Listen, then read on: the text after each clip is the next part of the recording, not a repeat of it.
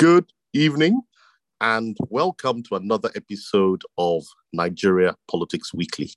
As usual, my name is Michael and co hosting with me is Phoenix. Now, we have three guests today. Our first guest is Atiku, not the not president, not the presidential candidate Atiku. It's just he just happens to be called Atiku as well. Atiku is a consultant with the International Budget Partnership. Our second guest is Tosin.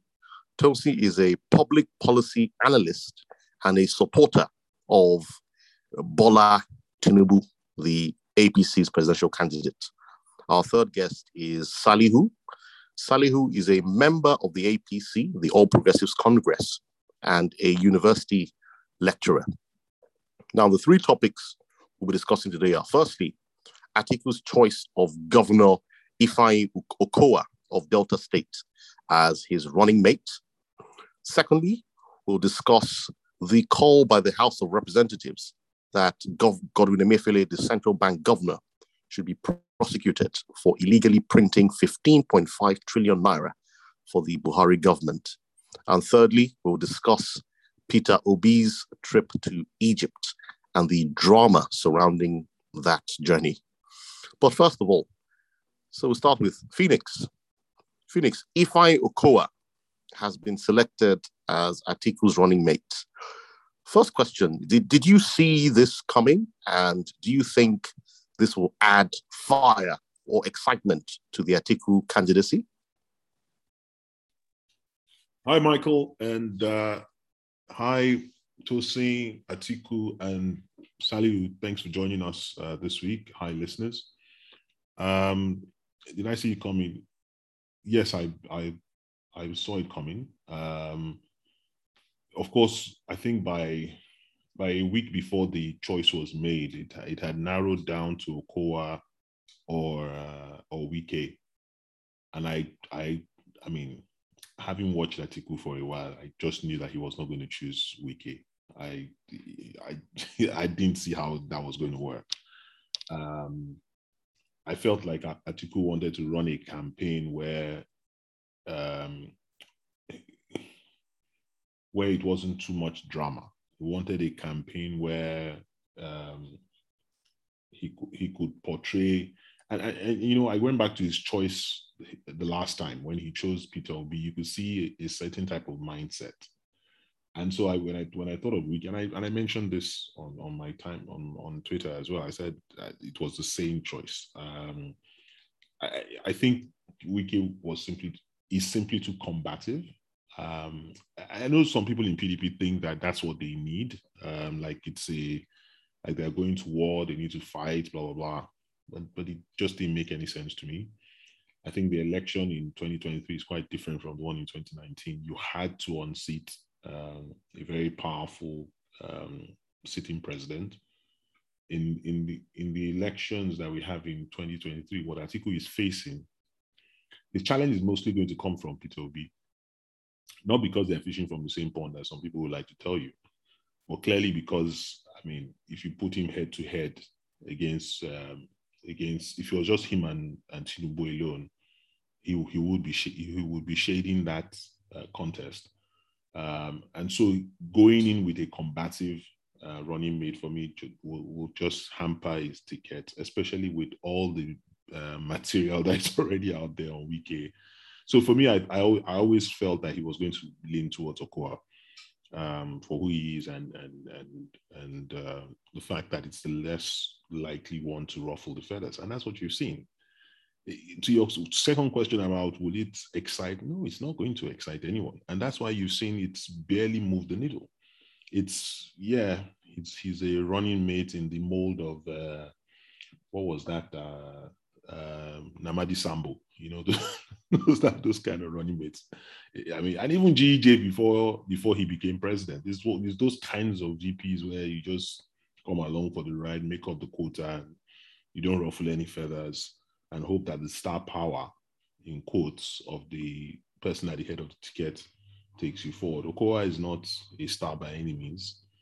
Um, he has been an he has had an underwhelming performance as a governor, especially a governor of Delta State, one of the richest states in, in the country, with all the um, um, funds at his disposal. We haven't seen him turn Delta State into into something out of the ordinary. So he's he, he's not going to excite anyone. I think he's probably one of the least known governors as well. So while it enables um, to have a consistent, manageable, under control campaign, because you can never predict where Wike will go, it doesn't light any fire or add any excitement. So they're going to have to do a lot of work to push it. So, so that's my view. Um, I, I, I, believe he went for the safe choice rather than uh, rather than the one that people expected him to come with a combative uh, VP. Thank you, Felix. Atiku, your namesake, Atiku Abubakar, obviously, as Felix said, uh, chose Okowa because perhaps he thinks he wants a no drama type of ticket. But my question to you is firstly, how do you think Wike is going to respond to this? Because Wike invested heavily in his campaign. He came second. Many people thought it was a very vibrant and exciting campaign, and people thought naturally a Wike Atiku ticket is a sort of ticket that would excite Nigerians. So, in, in your view, do you think Wike is going to take this lightly, or what, what do you think? How do you think he'll respond? Well, um, going into the mind of Wike again is very difficult. Um, I think he has made it abundantly clear, uh, I may be wrong, that his primary goal as a politician, having served as, I mean, as um, governor for eight years, is actually to, I mean, he has always covered the um, uh, the highest office in Nigeria in terms of um, political office, that's the office of the president, and he seems to have lost out. And the reason why he lost out, of course, there were insinuations that uh, and some purported Southern politician actually did gang up uh, against um, Southern candidate and actually uh, more like hand over uh, their position, the position that a Southerner should typically occupy to Atiku, and Okowa was one of those masterminders. So in terms of how Wike will react. Of course, I expect that he will take a passive approach. I don't think Wike will go the whole org and begin to work against the party, but I'm not sure it will be very active in terms of what happens in the presidential election. That said, uh, drilling down around Okowa, uh, you remember the meeting that I held in uh, Delta State. It was the one that actually did bring Southern governors uh, primarily from the PDP and then the few from the APC uh, to his states. And they had a convening and they all agreed that power should come back down south. Uh, for him to actually led, I will call it um, the revolt against Southerners to actually take over after eight years, uh, uh, I mean, eight years of Buhari's government. And it's important and indicative to quickly mention again that Tiku was one of those people that brought in Buhari uh, to take over under the presumption that power should go back to the north. And so for Koa and them others to actually gang up and put in a northern in a very diverse country like Nigeria, I think it raised a whole lot of questions. Aside from the political issue that is going to face, I see, of course, if um, Atiku is lucky enough of course, to win the election, maybe we'll be able to ride the wave. But if Atiku fails to clean the ticket, is one of those ones that will be blacklisted in the South. I think that will be the end of his political career. But aside from the political um, arguments around what that what could, that could actually translate to, if you look at Okowa as a person himself and you look at Delta State, typically you begin to ask yourself big question around even his competence. I've always looked at Delta as one of the big states in terms of uh, revenue. If you look at Delta State, Delta State spend north of about 400 billion every year. But if you look at the state closely, you could easily see quick things that you, if you look at the state and you look at the expenditure of the state, it tells you clearly that I'm not sure it's some one of those people that you will look up to and say, okay, if you get to government, you'll be able to remedy the challenges that we are facing as a country. The question is that why would Atiku, if the real intent of Atiku is actually to begin to repair the damage that he contributed to, of course, by bringing Buhari on board, how will you, how do you bring in Okowa that has control over almost 400 billion every year and have not really gave, in fact, if you look at the state, I can't point to any positive outcome. In terms of transparency, it doesn't obey FOI. Um, if you look at SFTAS, that's the state um, accountability design. There's a World Bank uh, program that try to incentivize the need to publish a document. If you look at Delta State, you will shake your head. So I really don't know what articles say in him. Uh, in terms of political structure, I don't think he has the veto will to actually galvanize votes in the South South or in the Southeast or in the Southwest. In terms of economic proness, I'm not sure it's there. So I wonder what Atiku sees in him, aside from the fact that I was one of those ones that could lead to actually get power back to Atiku. I think let me just pause here for some minutes. Thank you, Atiku. Tosin, you've heard what Felix and Atiku have said. The point I want to bring to you is, is this. Ifeanyi Okowa has given a few interviews, and he said in those interviews that he's an Igbo man from Delta State. And he was making that point because a number of Nigerians have complained about the fact that the Southeast has been shortchanged in the political uh, arrangement in Nigeria. Now, your candidate, Bola Ahmed Tinubu, is obviously not Igbo, he's a Yoruba man. Um, do you think it's fair that your party made no effort to either pick a, an Igbo man as either the president or the vice president? Do, do, do you think that's fair, Tosin? Okay, well, let, let me start from the last question. Um, was it for for presidency? APC is zoning to the is to the south, and um, I think, as we all see, it is a game of the biggest contender when Southwest won that uh, slot. On the issue of uh, Igbo vice president, that one is obviously ruled out for APC. APC, they've had the father president. So a party like PDP, so the issue is this it is quite laughable when people say Ifeanyi Okowa is an Igbo man, but he's from the South South. It's just like you saying a Yoruba man from Kogi is a Southwesterner.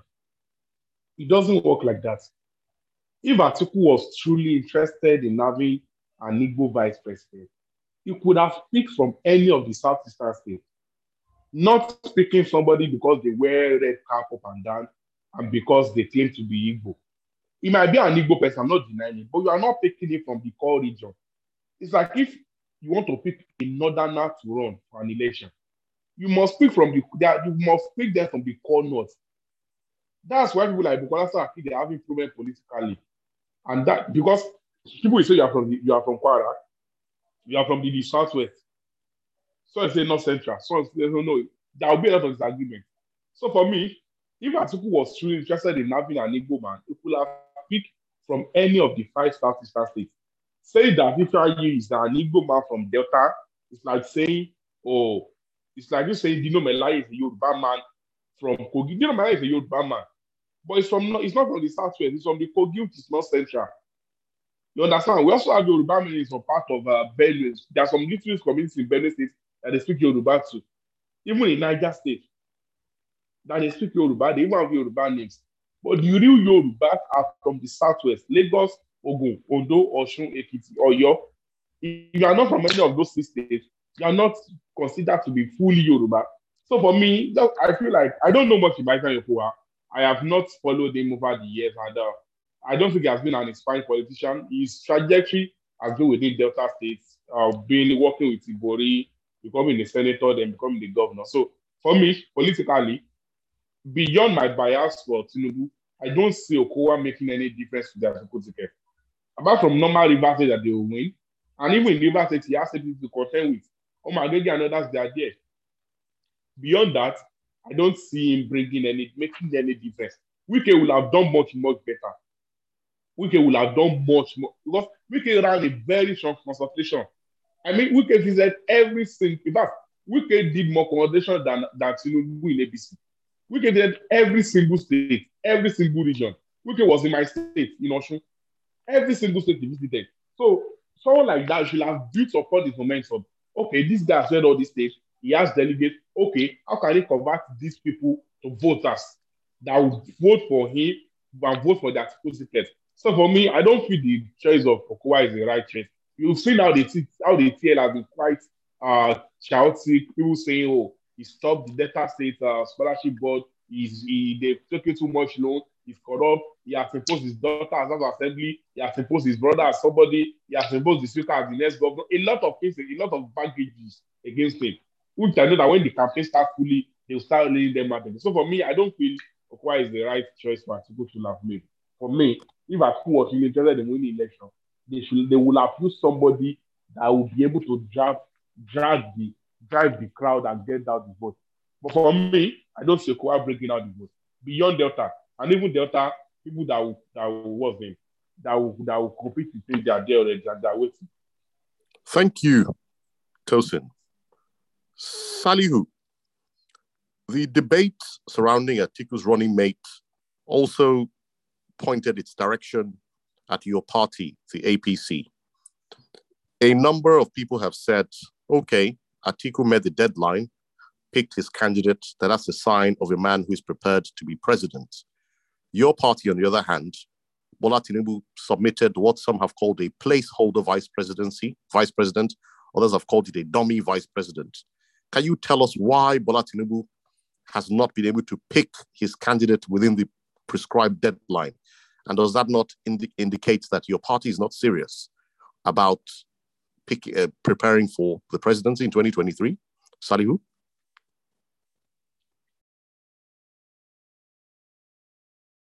No, it has nothing to do with the party not being serious. Uh, what APC is doing is we're trying to select um, a, a popular and a, and a, and a competent um, um, vice presidential um, candidate that can help us not only uh, win elections, but also someone that will come in to transform the country and help uh, Bola Tinubu in what um, achieving the long-term uh, vision of the Nigeria that we all uh, we all dream for, uh, dream for.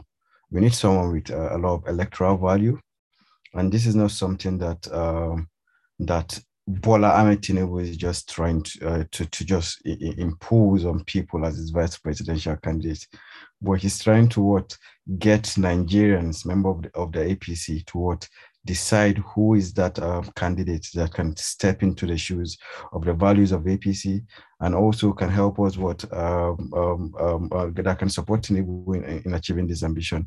And obviously, it requires a lot of deliberations.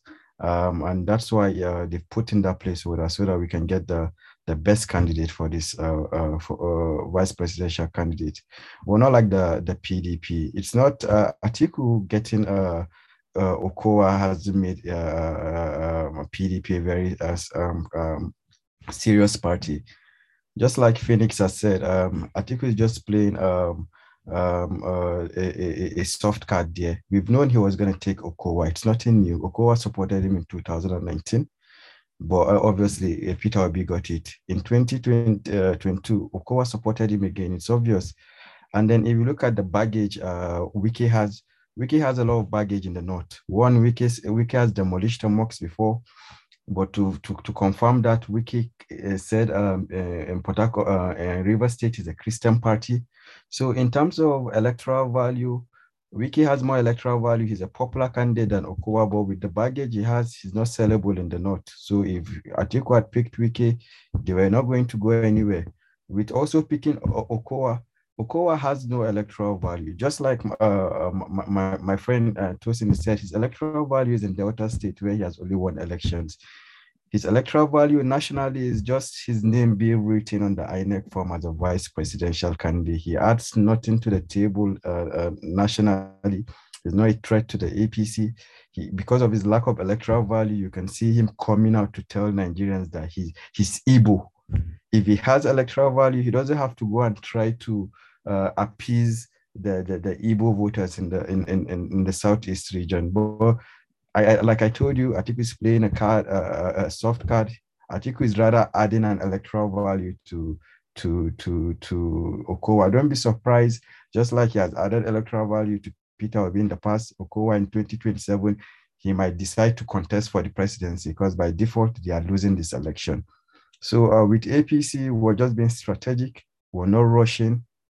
There's a there, there, there, there's a chance for us to put placeholders so that we can choose competent people that have what we call electoral value. We're going in to win this election. What this is not child's play. This is this is saving the country. Thank you. Salihu, I need to just press you further on this point because if you recall, this is what Buhari said when he came into office. It took him six months to appoint a cabinet. And he told the same story about how he was taking his time because they had to pick the right person for the country uh, or the right people for the country. And by the time the announcement was made over six months later, it was the same characters who were already in his team. So people didn't understand why it took this long. So can you understand why Nigerians are wondering why we're back to this again? Is the election deadline was not a surprise, yet you, you, you your party seems incapable of doing anything by the deadline. Even your primaries had to be postponed, and INEC had to give you guys an extension.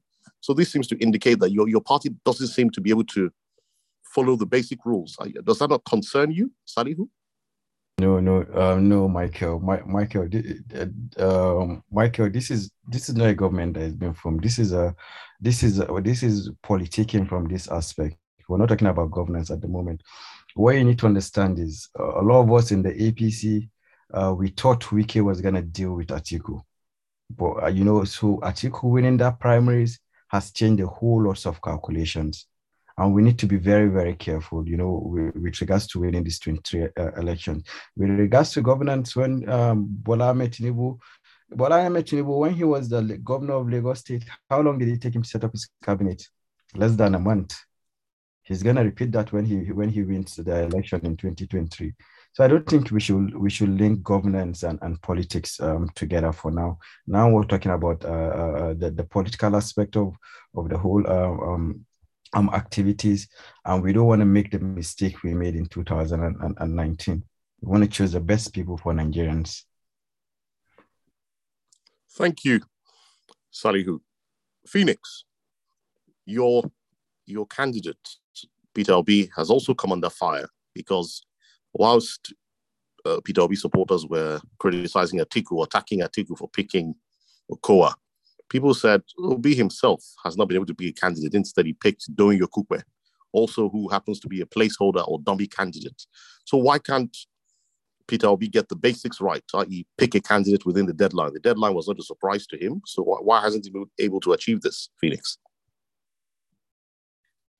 I mean, I hold I hold him accountable for doing that, but I, I, there's for me there's context. So we we all know that Peter Obi until three, four weeks ago was a member of the PDP. And so joining a new party, getting to know his new party members, I mean, uh, obviously means that there will be some time before before they can decide on on who the substantive person should be.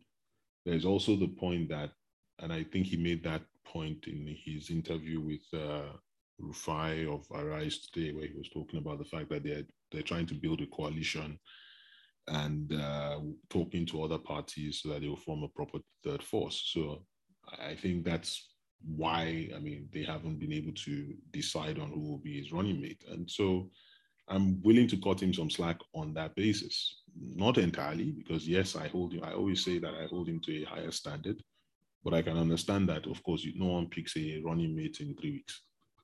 So I'll, I'll cut him some, some slack on that until he comes and gives us a running mate that doesn't make sense.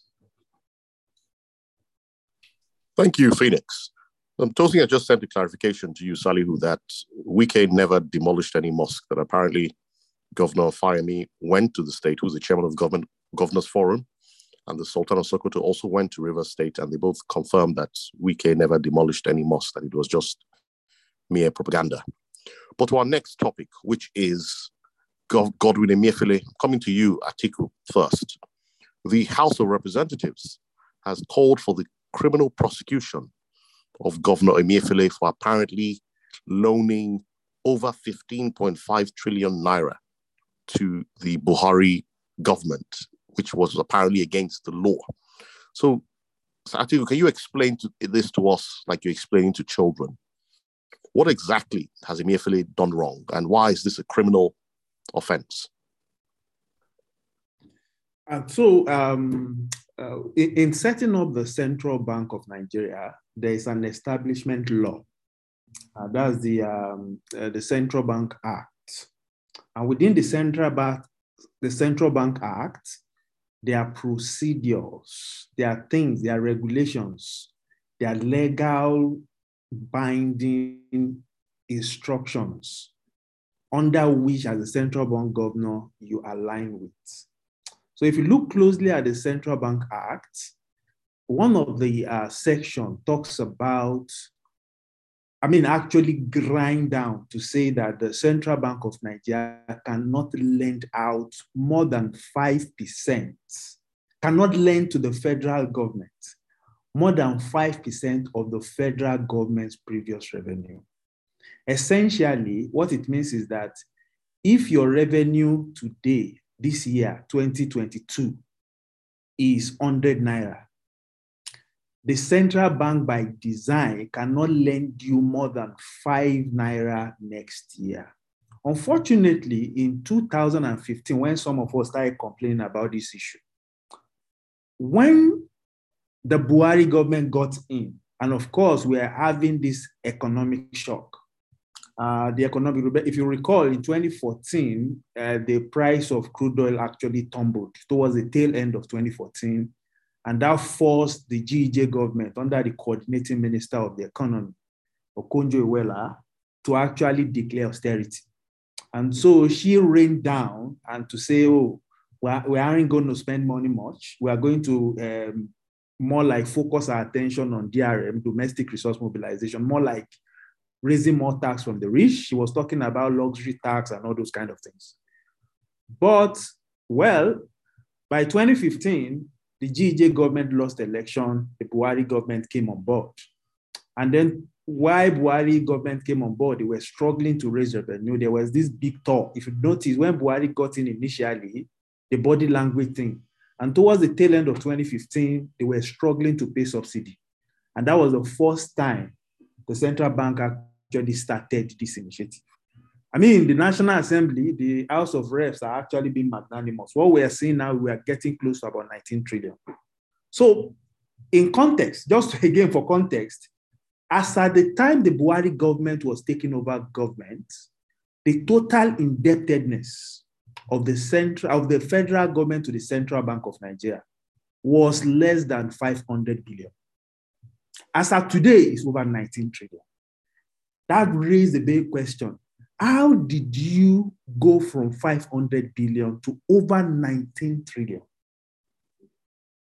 So what, how did the central bank, where did the central bank even raise the money to actually lend to the federal government? It's simple, it's by printing money.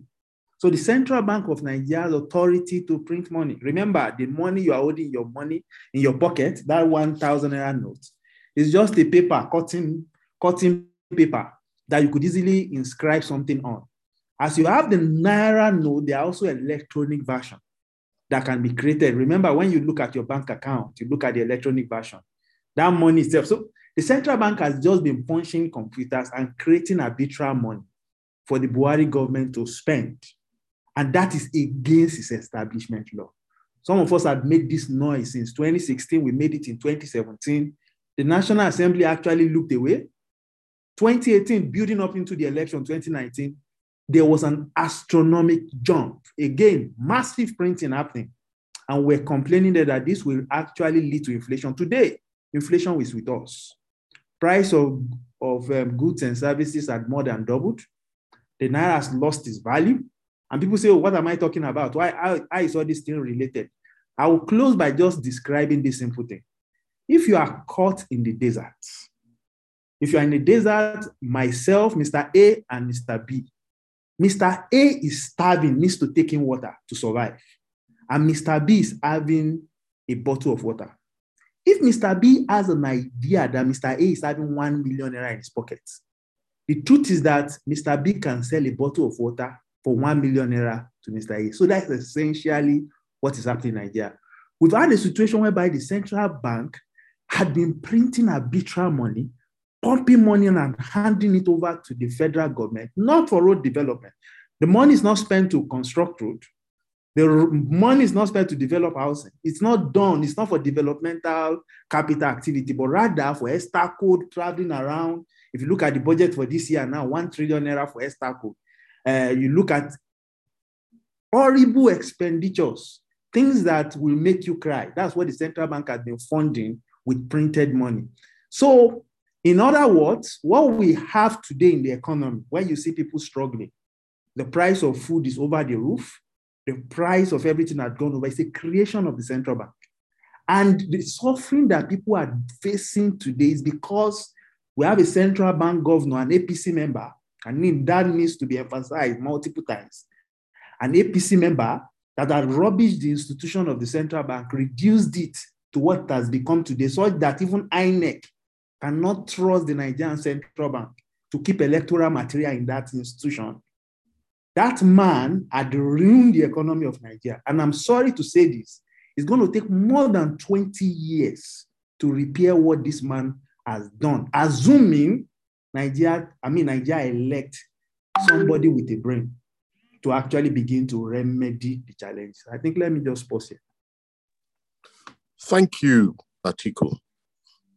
Tosin, you've heard what Phoenix has said. Governor Emefiele has illegally printed 15.5 trillion naira. He's a member of your party, the APC, and it is alleged that well, that money has been spent by the Buhari government, even funding elections and all kinds of uh, shenanigans.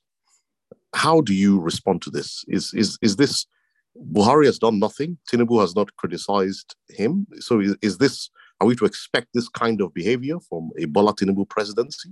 Is he going to condone what Emefiele is doing?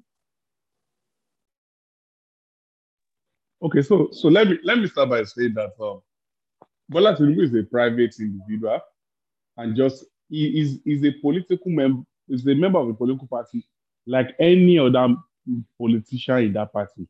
And to be sincere to you, there is no member of a political party that will step out to criticize what the president or what the party member is doing. They would rather saw that behind closed doors.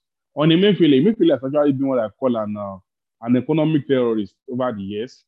I still don't know what he's doing in that office.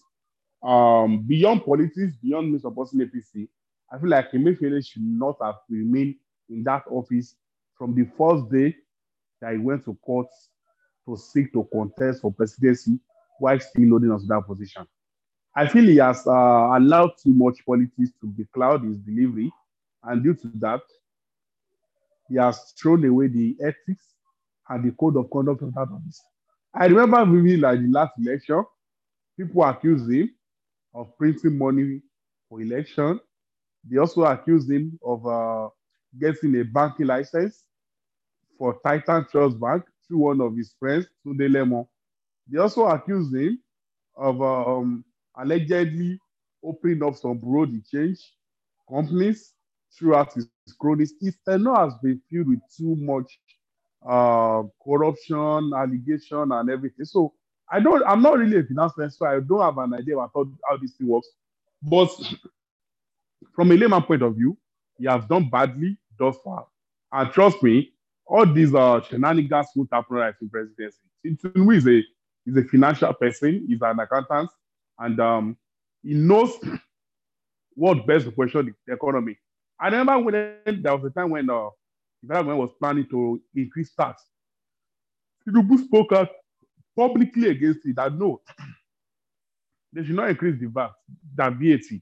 That the only thing they should do is to increase the tax net. You know, the moment you increase the VAT, you are putting up, you are putting more pressure or more suffering on the citizens, which I think it was actually a very reasonable thing to say and reasonable advice to give the government, which I think it was quite uh, in fact, the vice president was in the forum where he mentioned it. So for me, in summary, I, feel like uh, Emefiele is really not, is an error in that office. He has destroyed whatever identity CBN has. And should just go, imagine INEC say they, they, they can't keep They can't keep uh, their, their materials to CBN again. Something they have been doing for decades. That's what goes on to show how one person can destroy a system that works. So that's just the summary for me. But under a civil presidency, no CBN governor will be allowed to go rogue like this. It will never happen. Thank you, Tosin. I just need to ask you a follow-up question because, first of all, you've described Bola Tinubu as some sort of ordinary member of the APC, but he's actually officially the national leader of the party. And secondly, you've already just given us an example of Tinubu publicly challenging a government policy that he thought was wrong, i.e., you said when they wanted to increase the VAT, Tinubu spoke publicly. So, can you explain again why the national leader of your party and also your, your preferred candidate is sitting idly whilst 15.5 trillion naira has been printed illegally by this government? Well, as I've said, people will only speak based on the information they have. If he doesn't have enough information on this, and because some of these things we read in the news at times are not even valid, that's a fact. Some stories come out, but the fact that they come out as something that they are valid stories. So for me, I feel like you won't just expect Bat to just speak on something because newspaper is it without laying his hands on the fact. And also, it's a political season. And the fact is, and I want us to be realistic as we've always been on this on this platform. You can't expect a party presidential candidate to now start acting as a, a critic of government. No, not at this moment. It's not possible anymore. You can't he, he can't assume that role anymore. That can only be done in the future. Maybe when he gets power, they reverse some of these policies and everything. But for now, he obviously can't say anything. But as I've said, under a presidency, no CBN governor will be allowed to go rogue like this. It won't happen. Thank you, Tosi. Salihu, you're also a member of the APC, and the legislature, both houses, the Senate and the House of Representatives, are dominated by APC members. And obviously, the president and the vice president are also from the APC, and the governor of the central bank, Emir Emefiele, is also a member of the APC. But yet, the legislature who have oversight of the CBN are acting shocked that 15.5 trillion has been printed. So where were they when all this money was being printed? It, it didn't happen today. And secondly, why don't they reach out to Buhari and get him to sack Emefiele? Why are they speaking as if Emefiele is an independent third party separate from Buhari? Salihu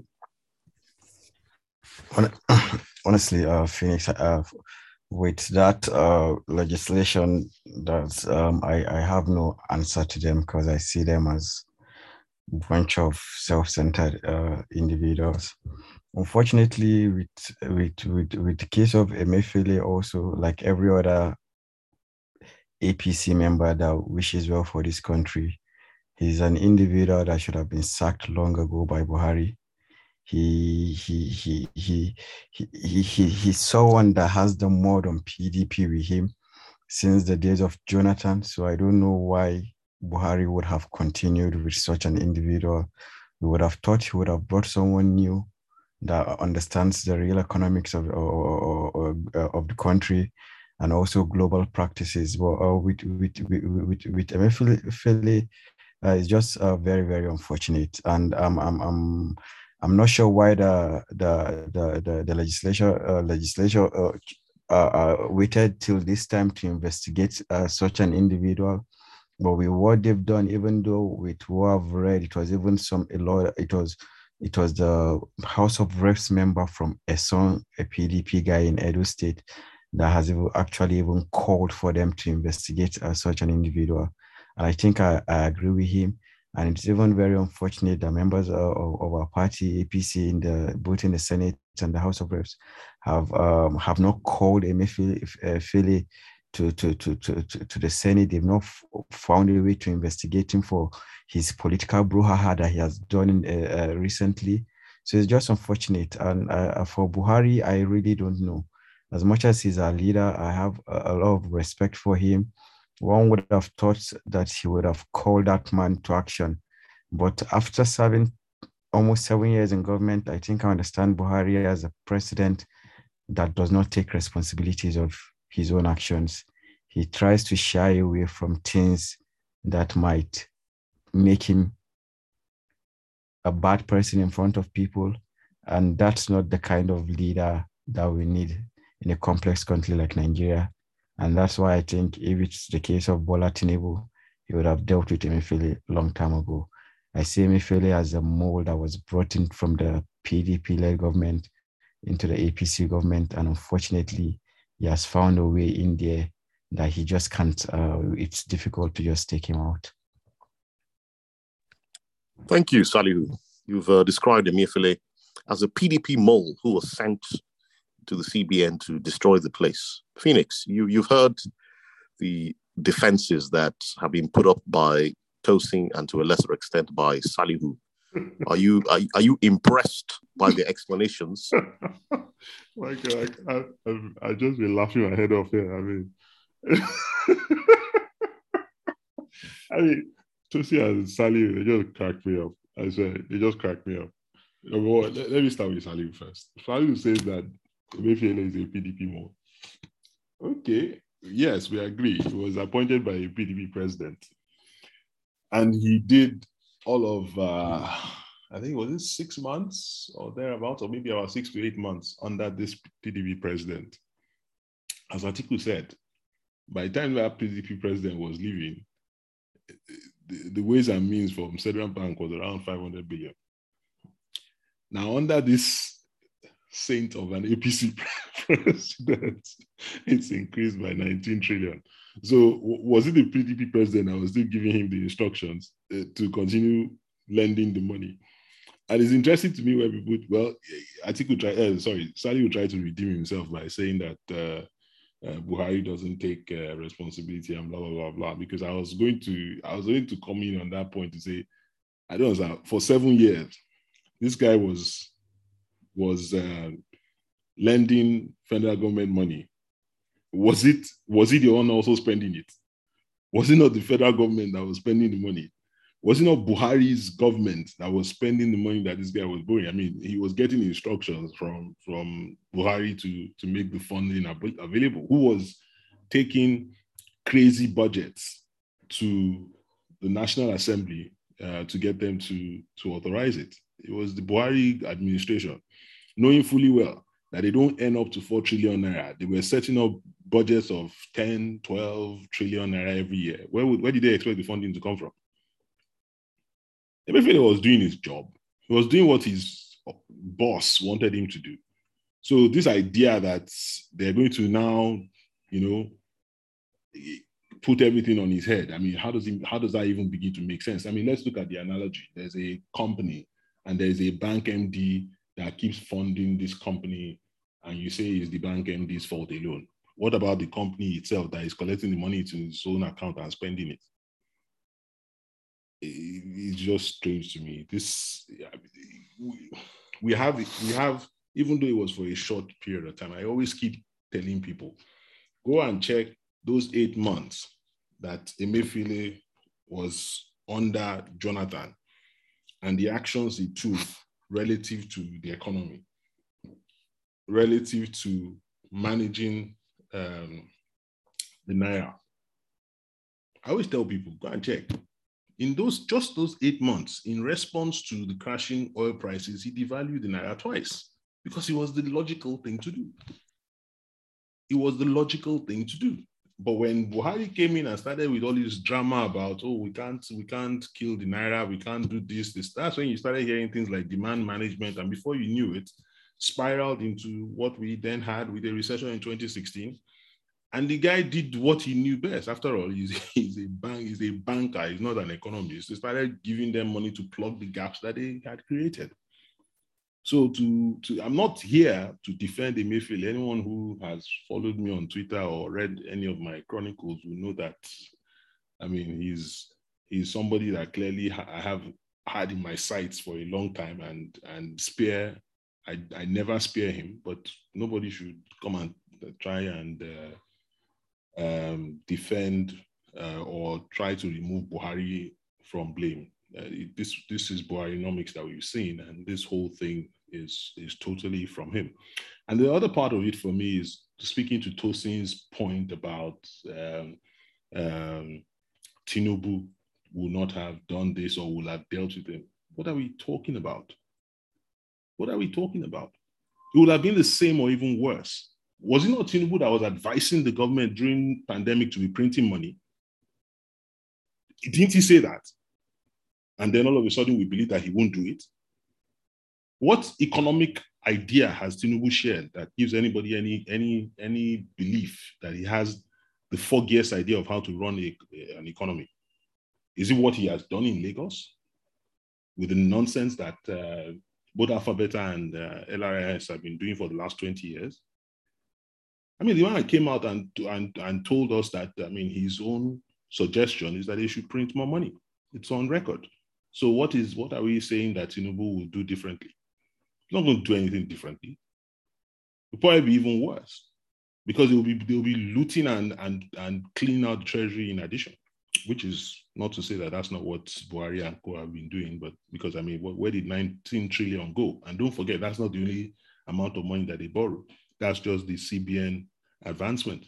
There's also been external borrowing that has grown significantly from $10 billion to 40 billion in the same seven years. Domestic borrowing has grown significantly as well. I mean, these guys, this whole APC people, they're a plague on this country, a plague, and they should be nowhere near gov- government. If Nigerians know what is good for them, this party should be nowhere near, you know, Aso Rock in 2023. But we'll see. We'll see where we go.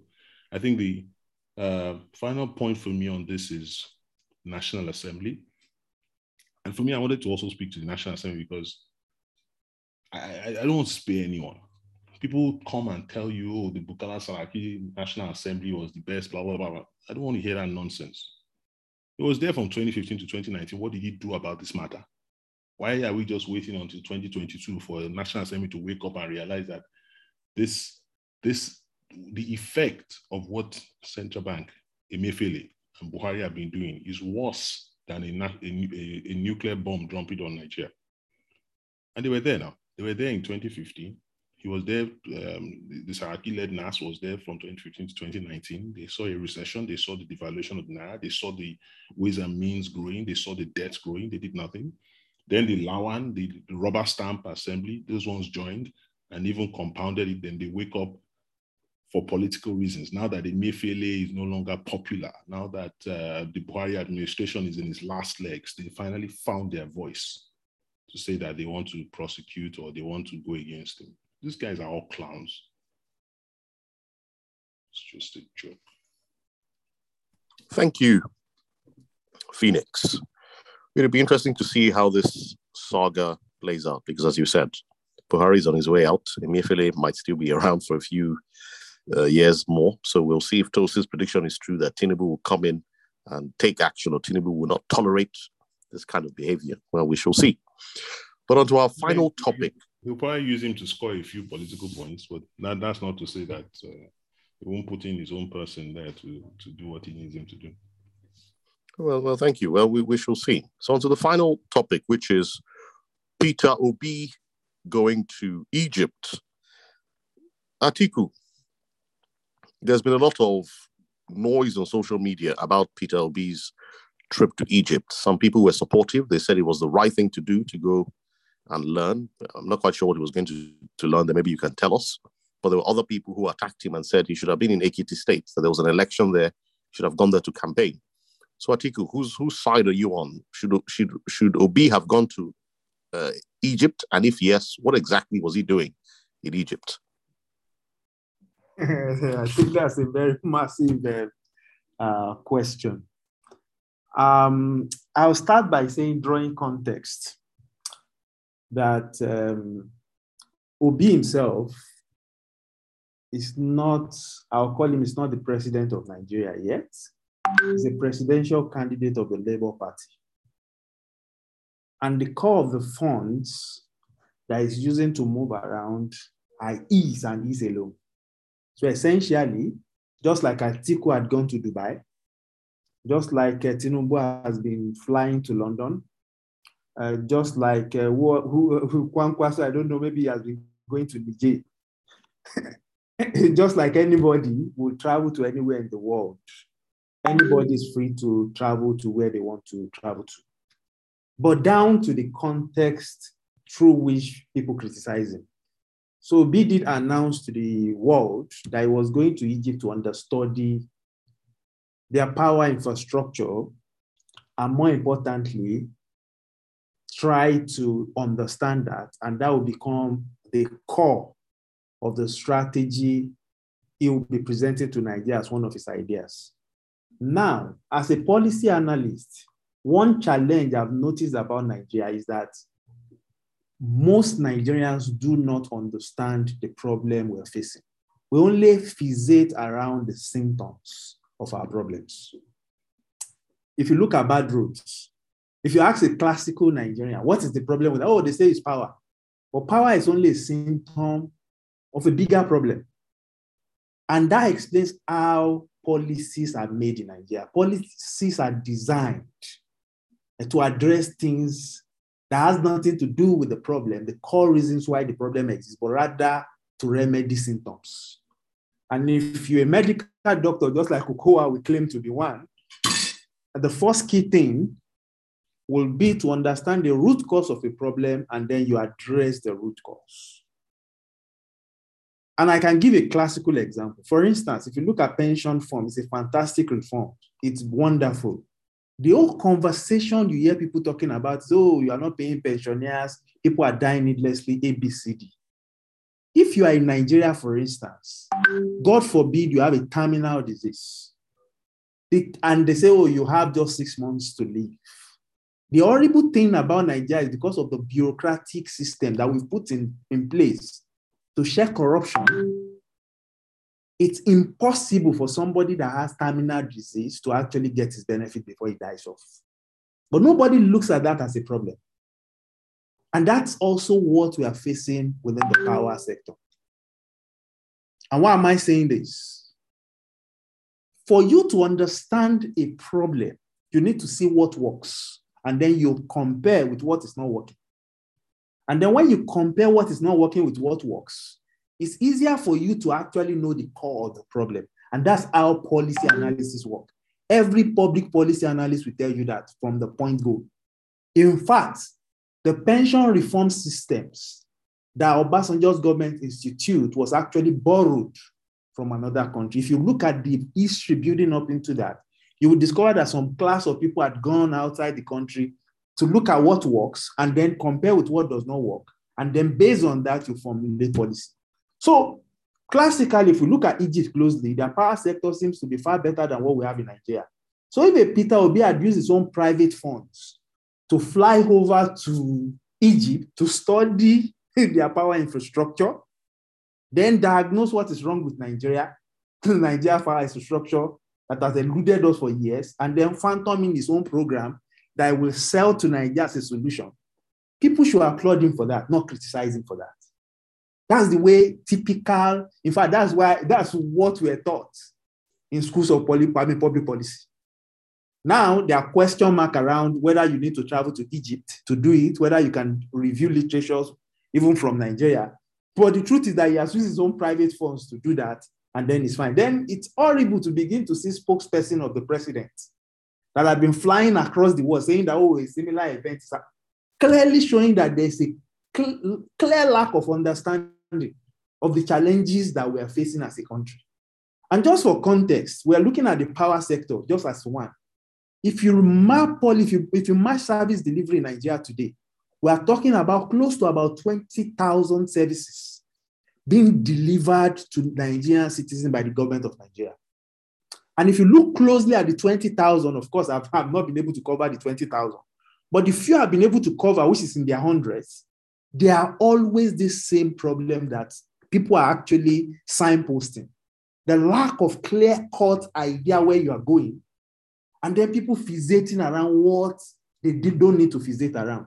So, in wrapping this up, if somebody says, Oh, I'm traveling, if China will travel to the US, understand the American interstate network system, road network system, China will fly over uh, to Germany to under, understudy the Autobahn system. And based on those two studies, they designed their own highway system that they are now building. That makes a whole lot of sense to me. If Nigeria or Obasanjo will travel to China to look at the great dam itself that they have in China, and then try to model the Mambilla Dam around that, that makes sense to me. If Nigeria will fly over to Russia, will fly over to Germany, to, to China to understudy their rail infrastructure system that Buhari's government is now laying on and building on to build a national, uh, what do you call it now, rail transportation uh, network system within Nigeria itself in terms of the plan, that makes sense to me. But if somebody is now using his own private funds to even do it and then is getting criticized for that, it shows clearly that we are, I, don't know why we are why we're criticizing him. Now, if he's using public fund, then we'll put it, we subject him to scrutiny. So how you spend your private fund is yours. I mean, Buhari, I mean, Atiku is in Dubai now, enjoying his life with his private funds, and it's not being criticized for that. Of course, people can criticize him for that. And then the whole context is that, oh, he needs to be in Ekiti to contest the election. The question is that was Atiku in Ekiti? And what was his interest? And then the Labour Party president, I mean, gubernatorial candidate in, the, in Ekiti, what did he have? He announced that he's collapsed. I think I heard something about him collapsing his structure into one party or the other thing. So again, all those things are just contextual. I think for me personally, what is more, what's more, what's of more importance to me now is to begin to see programs of these um, political actors and um, being presented to how they will fund these programs. And then based on that, we could actually have more healthy debate rather than fixate around how somebody elect to spend this money. I mean, you can decide to spend your money in the biggest five-star hotel in the world and blow it there. Um, after all, we see governors actually uh, spending money. In fact, APC chairman, I don't let me mention name on this podcast. We know a lot of governors that will travel outside the country and blow their money on girls and all those kind of things. We know that happens a lot in Nigeria. And let me end my let me end my thoughts here. Thank you, Atiku. Salihu, Peter Obi, as you've heard, has traveled abroad to try to study the power situation in Egypt. What exactly has Bola Tinubu done to prepare himself for office? Has he traveled anywhere? Has he read any books? Has he visited any uh, sites? What what gives you the impression that he's he's done any kind of preparation for the office he wants to assume? Salihu. You know, the, the problem is if I talk now, Phoenix will start laughing. That's a challenge. But you see, the traveling abroad and going to Egypt or wherever it is is not the benchmark of a, of a, of a, of a, of a serious leader. And if you're talking about what has Bola Tinubu read, when we talk, people say, oh, why we're always looking at his, his antecedents. If you look at Peter Obi, I don't know if he's now he started traveling to Egypt. I don't know if he was traveling when he was the governor of Anambra, because as much as we understand from after he left governor, uh, his seat as a governor in Anambra, Anambra has continued to what retrogress, going back forward 10 times than it was before. If you go to Lagos from 1999 till date, the state has been progressing, and it's obvious that Bola Tinubu has read books, he has traveled abroad, he has seen what is happening out there, and he has come and he has contextualized these solutions into Lagos. We can see the Eko Atlantic. We can see the transportation system in Lagos. We can see their power projects. We can see the refineries coming up. We can see a lot of stuff. And that's because of the foundation he has built. And he didn't just bring about these um, interventions just by sitting down in Lagos. He has gone around. This is a man that has worked in the private sector. So he, it's not that he, he hasn't read books or he hasn't seen all this stuff. This is he's a global citizen.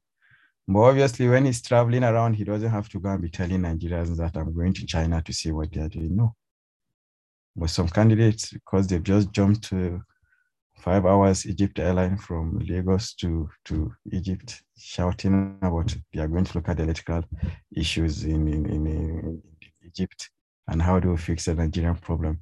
He's never been the, pro, the president of the country. He will never be the president of the country at the moment. But I mean, it's good for self learning so it's good he goes there for self-development and the rest. But and I hope that anyways, what he has learned today, if he's not selfish enough, he can also share it with the government of Bola when they win. But are we gonna need it? Maybe not. We'll keep it as an archive in the library for students to learn from it. Thank you. Thank you, Salihu. Phoenix, you've heard what Salihu had to say. He says that uh, Bola Tinubu does not need to be traveling around the world like uh, Peter Obi, that uh, basically running for president is more serious than that kind of behavior. Is, do you do you agree with with Salihu, Phoenix? Sally is my friend, so you know. I, but this one Sally wants to be defending. Uh, anyways, he's a party member, so he has to speak on his behalf. Um, I think, I think Atiku said it all right. The the point is we we clearly have significant issues in Nigeria, and anyone who thinks that someone who should be who wants to lead should not be looking for solutions wherever they can be found clearly doesn't understand what leadership is about you you know we, we there's a lot of times that we say especially in in the corporate world that i mean efficiency makes a whole lot of sense and you don't try to reinvent the wheel if you know that the country that you have has power problems the whole of Nigeria doesn't distribute up to 5,000 megawatts of electricity, the whole of Nigeria for 200 million people. The power plants that uh, Peter Obi visited, the one that we saw the pictures and the videos, that plant alone generates and distributes 4,800 megawatts. Just that place alone generates and distributes more than what the whole of Nigeria distributes. And people think that that it's a joke that he went there to go and understand how is it that they were able to deliver something that we've been struggling. At least if you even take away all of the period before 1999, for 24 years or 23 years, going on 24 years, we've been struggling to do anything meaningful on par. And there's nothing more egregious than what the APC government has done. Because if you look at, okay, we were struggling and struggling, we got to 2013, where by 2013 14, we already had operating capacity that was already put in place of about 12,000 megawatts. The and, and then of course the privatization had happened, those generating plants were sold, distribution was already privatized. The key bottleneck was transmission. So if it was only transmission that this government had focused on for seven years, bear in mind, we had spoken earlier of them borrowing uh, 19 trillion from the central bank alone.